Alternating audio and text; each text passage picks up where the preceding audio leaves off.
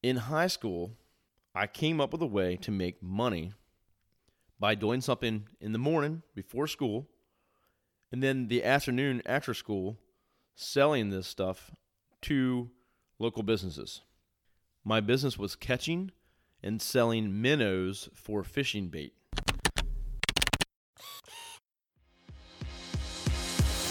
Hey there, I'm Kevin Daisey. And I'm Eric Olson. Join us on our journey to building a $100 million company. Hey, what's up there? This is Kevin. So I don't know if you know what a minnow is. It's a little teeny fish. Typically, boat captains and boat docks use those for fishing parties to take people out to fish with. And so, a little backstory I'm from Chincoteague Island, Virginia. It's a really small island, a lot of seafood, a lot of fishing, a lot of boating. So, what I would do is in the morning before school, I would go get minnow pots and I would fill those up with dog food.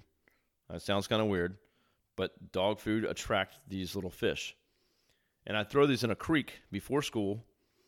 And when I got out of school, I would go pick them up. I would dump all the minnows into a bucket. And then I would take those buckets to different boat docks and sell them. And so what they would do is they would they would weigh out the bucket minus the water, and then they would pay me. And sometimes I'd make fifty bucks, uh, depending on how many I had. And then sometimes the boat captains didn't need any more; they already had a lot, and they went and buy them. But my day was basically spent trying to get minnows, and then I'd go sell them. And I would make twenty five bucks, fifty bucks here and there while I was in high school. So there's always a way to make money.